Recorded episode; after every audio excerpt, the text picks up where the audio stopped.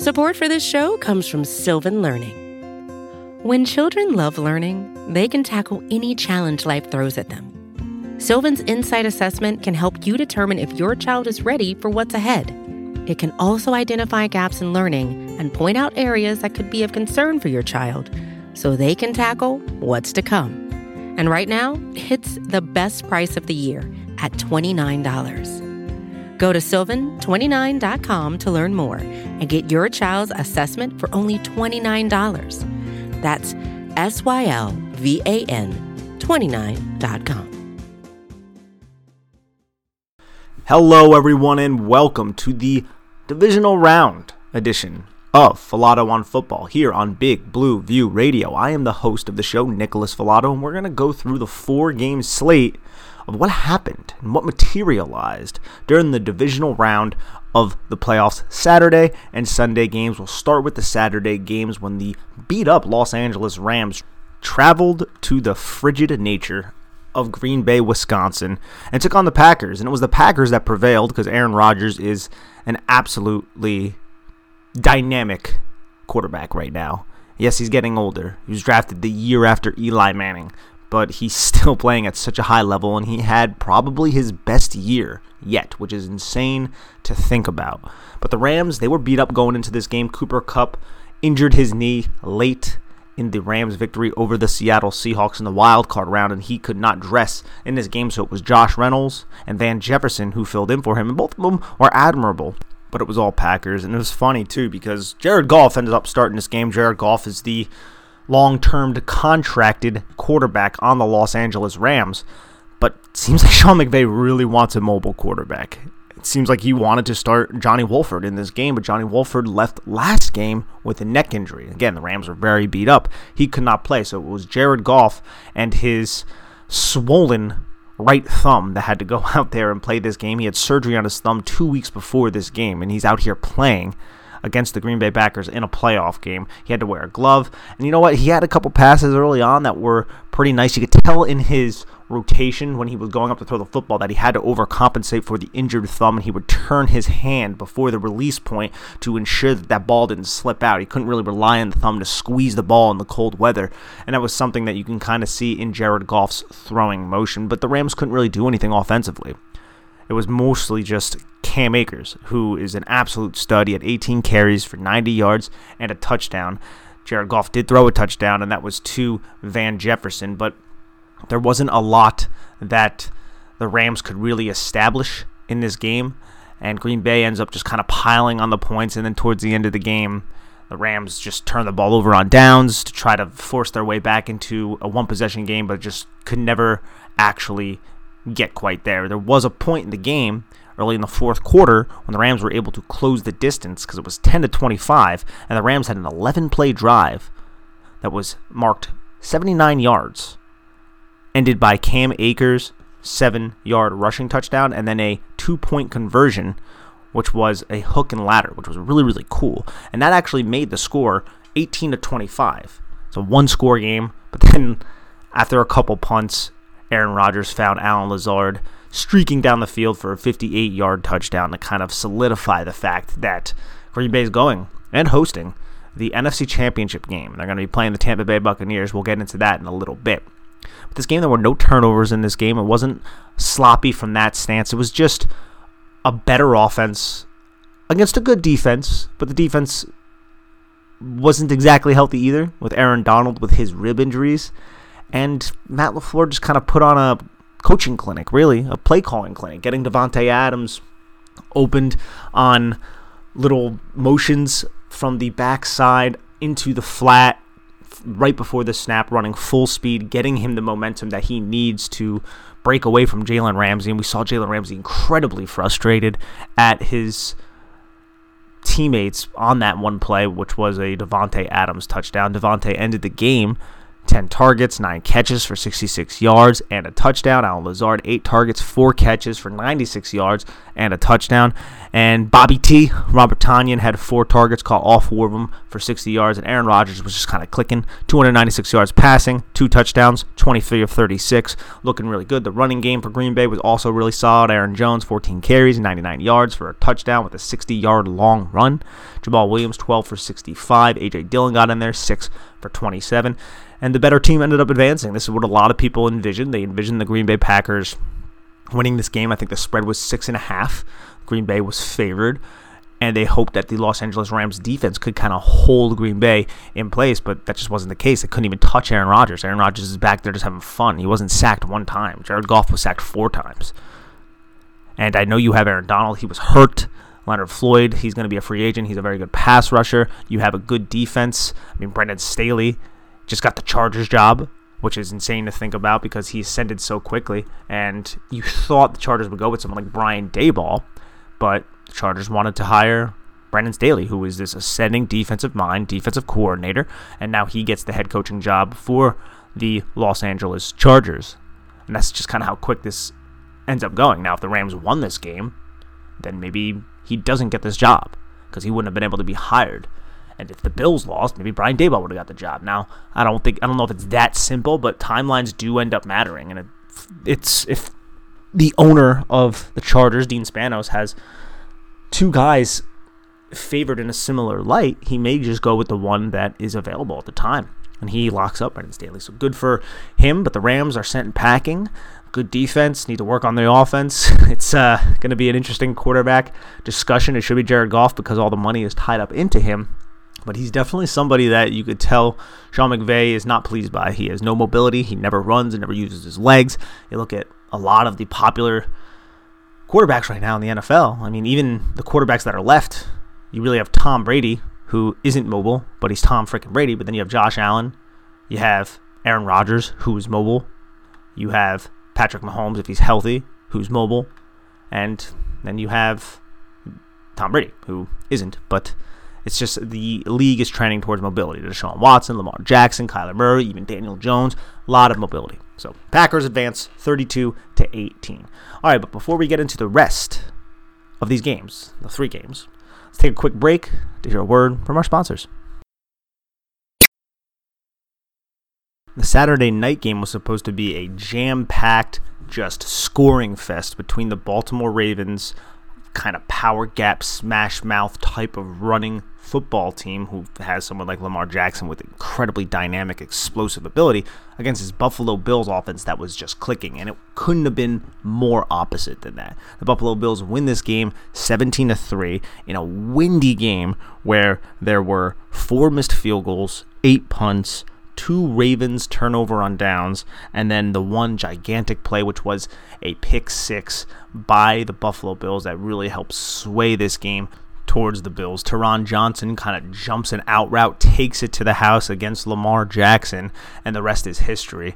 And that was in the second half and the Bills at this point, this was a very, very sloppy game. And this play was in the beginning of the second half, and the Ravens could never get anything going. Lamar Jackson ends up getting injured in the second half a little bit after this, and then they had to bring in their backup. RG3 is on the injured reserve. Trace McSorley has been hurt for the last several weeks, so they had to bring in Tyler Huntley, who is electrifying in his own right, to be honest, was throwing some decent balls, but to ask him to come back against this Buffalo Bills defense in that situation, down multiple scores, is just unfair. They had a couple opportunities. He just missed Marquise Brown deep on one throw. He threw it deep, and Marquise Brown had about two steps on Tre'Davious White, who's a Pro Bowl corner, but Huntley just missed him. So the Ravens, if they scored on that, this would have been a one score game, and they would have had that final possession as well.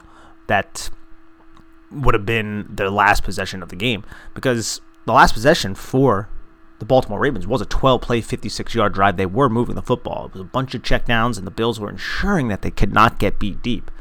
But on that drive before, they did get beat deep. It's just Huntley ended up missing them.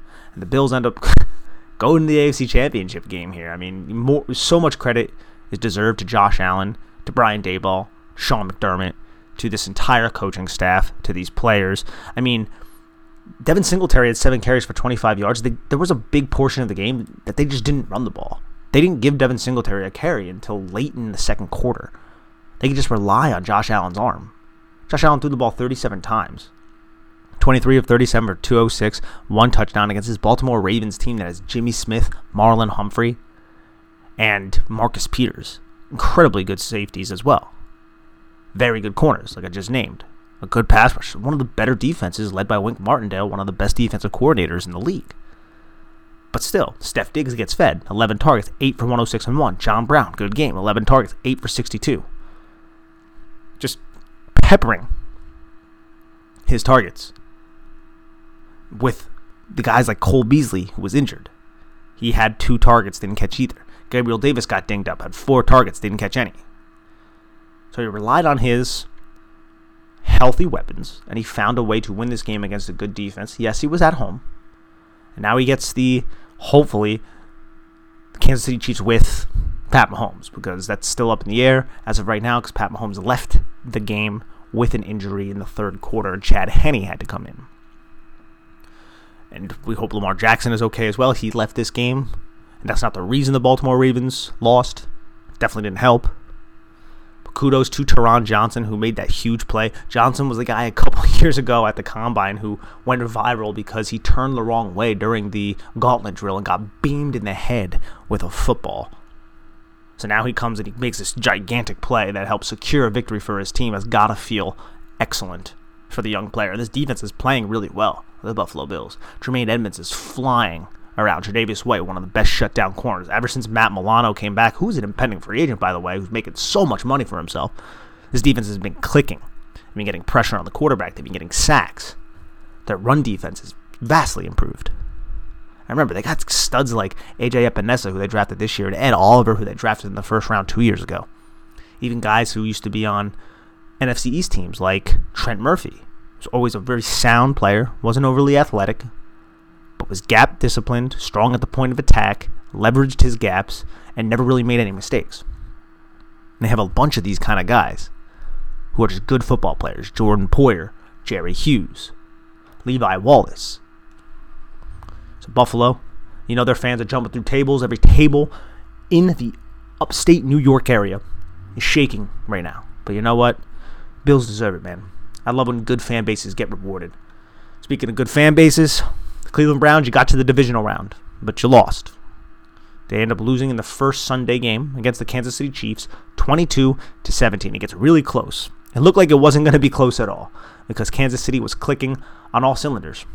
When Pat Mahomes was in there, when he was healthy, and they were moving the football, Pat Mahomes finishes this game 21 of 30, 255 yards, and one touchdown.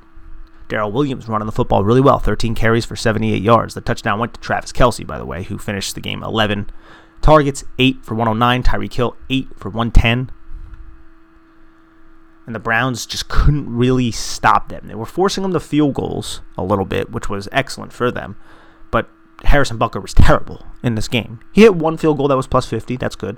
Missed another, missed an extra point, and allowed this game to get kind of close. And then in the third quarter, when Pat Mahomes ends up getting injured. Chad Henne can't really do much with the football, ends up trying to push the ball vertically, and throws an interception. And Cleveland has a chance to drive down the field. They actually drove down seven plays, could not convert the third and 11, and they punted the football. And that was the last time Cleveland would touch the football. But before that, they had an 18 play, 75 yard drive. This was all after Pat Mahomes ends up getting hurt. Before that drive, he, they had an eight play, 77 yard drive, ended in a touchdown. So within those four drives, in the early parts of the fourth quarter, it was a touchdown for Cleveland, a field goal for Kansas City, a touchdown for Cleveland, and an interception for the Chiefs. Everything was going Cleveland's way. If this game was a little longer, Cleveland could have found a way to win this football game. And the Chiefs narrowly escaped getting out of this.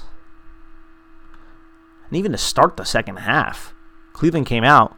Baker Mayfield throws an interception to Tyrann Mathieu, who just jumps right in front of Jarvis Landry. And it looked like this was going to be a terrible game. Looks like there was no way Cleveland was going to cover that 10 point spread, which was huge to begin with. But Harrison Butker goes out there, misses a 33 yard field goal, was terrible the entire day. And Cleveland methodically drives down the field. Chiefs have to methodically drive down the field because Pat Mahomes ends up getting injured on that next field goal that they end up making. And Chad Henne came in. And that was on a quarterback run where it looked like Mack Wilson like pulled on Pat Mahomes' neck. It, it wasn't a great look. I, I didn't like the hit whatsoever. And the Chiefs barely get out of this. Could you imagine a Buffalo Bills, Cleveland Browns, AFC Championship game? I'd support that. I would. I'm not gonna lie. it would be interesting to say the least with those two fan bases and one of those fan bases being guaranteed a spot in the Super Bowl. Do you imagine? Cleveland, they turn the football over. Chiefs turn the football over in this game. Time of possession was about even. Chiefs outgained Cleveland 438 to 308. Because again, the Chiefs were able to drive down the field multiple times, get in the field goal range. Cleveland's defense did a good job kind of stabilizing a little bit, coming up with some third down stops, but the Chiefs couldn't cash in for any points because their kicker wasn't necessarily on. And that's that, really, to be honest. When it comes to Kansas City's receivers, outside of Tyreek Hill and Travis Kelce, it Mecole Hardman with four catches for 58 yards. Darrel Williams got involved in the passing game. Le'Veon Bell was basically a non-factor in this game. It was more Darrel Williams. And for the Cleveland Browns, they tried to establish a run with Nick Chubb. He had a couple incredibly effective runs, 13 carries for 69 yards. That's solid for sure. It's above average. But some of those runs were just very impressive. And Kareem Hunt didn't really get a touch until I think the second half. He ends up getting the touchdown, six carries for 32 yards and a touchdown. The Browns were just trying to throw to some of these receivers outside the numbers a little bit on dig routes. You could tell the Chiefs really focused on Jarvis Landry. He ended up having seven catches for 20 yards, and then that one touchdown on 10 targets. But they were keying on him. Rashard Higgins, seven targets, five for 88. It's like the Chiefs and Steve Spagnuolo were saying to the Browns, look, beat us with Rashard Higgins, Donovan Peoples-Jones, and whoever your number two tight end is. We're going to put eight in the box. We're going to try to stop your run, and we're going to key on Jarvis Landry. And the second tight end, a lot of the time, was David Njoku, who had five targets, caught four for 59. Solid game, for sure. The Browns almost pulled this off. It would, it would have been a miracle, but they almost pulled it off. Let's move to the uh, last game of the slate, which is the Buccaneers versus the Saints in New Orleans in the Superdome. Tampa Bay, after losing twice to the Saints this season, since they play in the same division, the NFC South, prevail. And they win this game 30 to 20. Drew Brees just did not look good whatsoever. Tom Brady looked very good.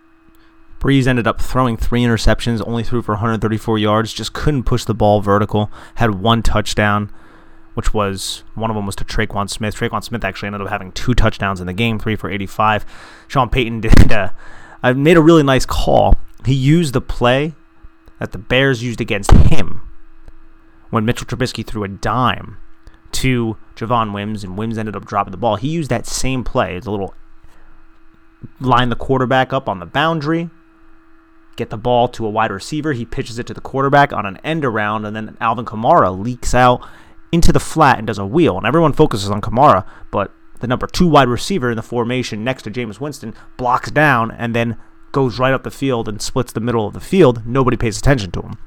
Javon Williams dropped the pass. Tre'Quan Smith did not. Tre'Quan Smith just ran. Could throw by Jameis Winston as well, who ended up throwing that pass. It was a 56 yard touchdown to Tre'Quan Smith.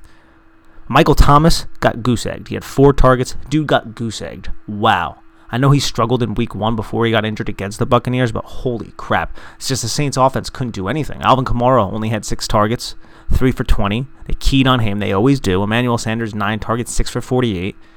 And the Saints team, we might have seen the last of Drew Brees, man. The Saints team just couldn't beat their division rivals, and it allowed Tom Brady and company to go in there and just beat them. Just beat them. This was the early on in the game. This game was a back and forth. It was fun. It was exciting. But in the second half, it was basically all Tampa Bay. Drew Brees doesn't even get sacked in this game. He just couldn't find his receivers. He couldn't push the ball past the intermediate parts of the field. Sad to say, it sucks. Drew Brees is a great, and we might not see him again, like I said, but that's the way uh, life comes at you kind of fast, I guess you can say. Alvin Kamara in this game, 18 for 85, no touchdowns.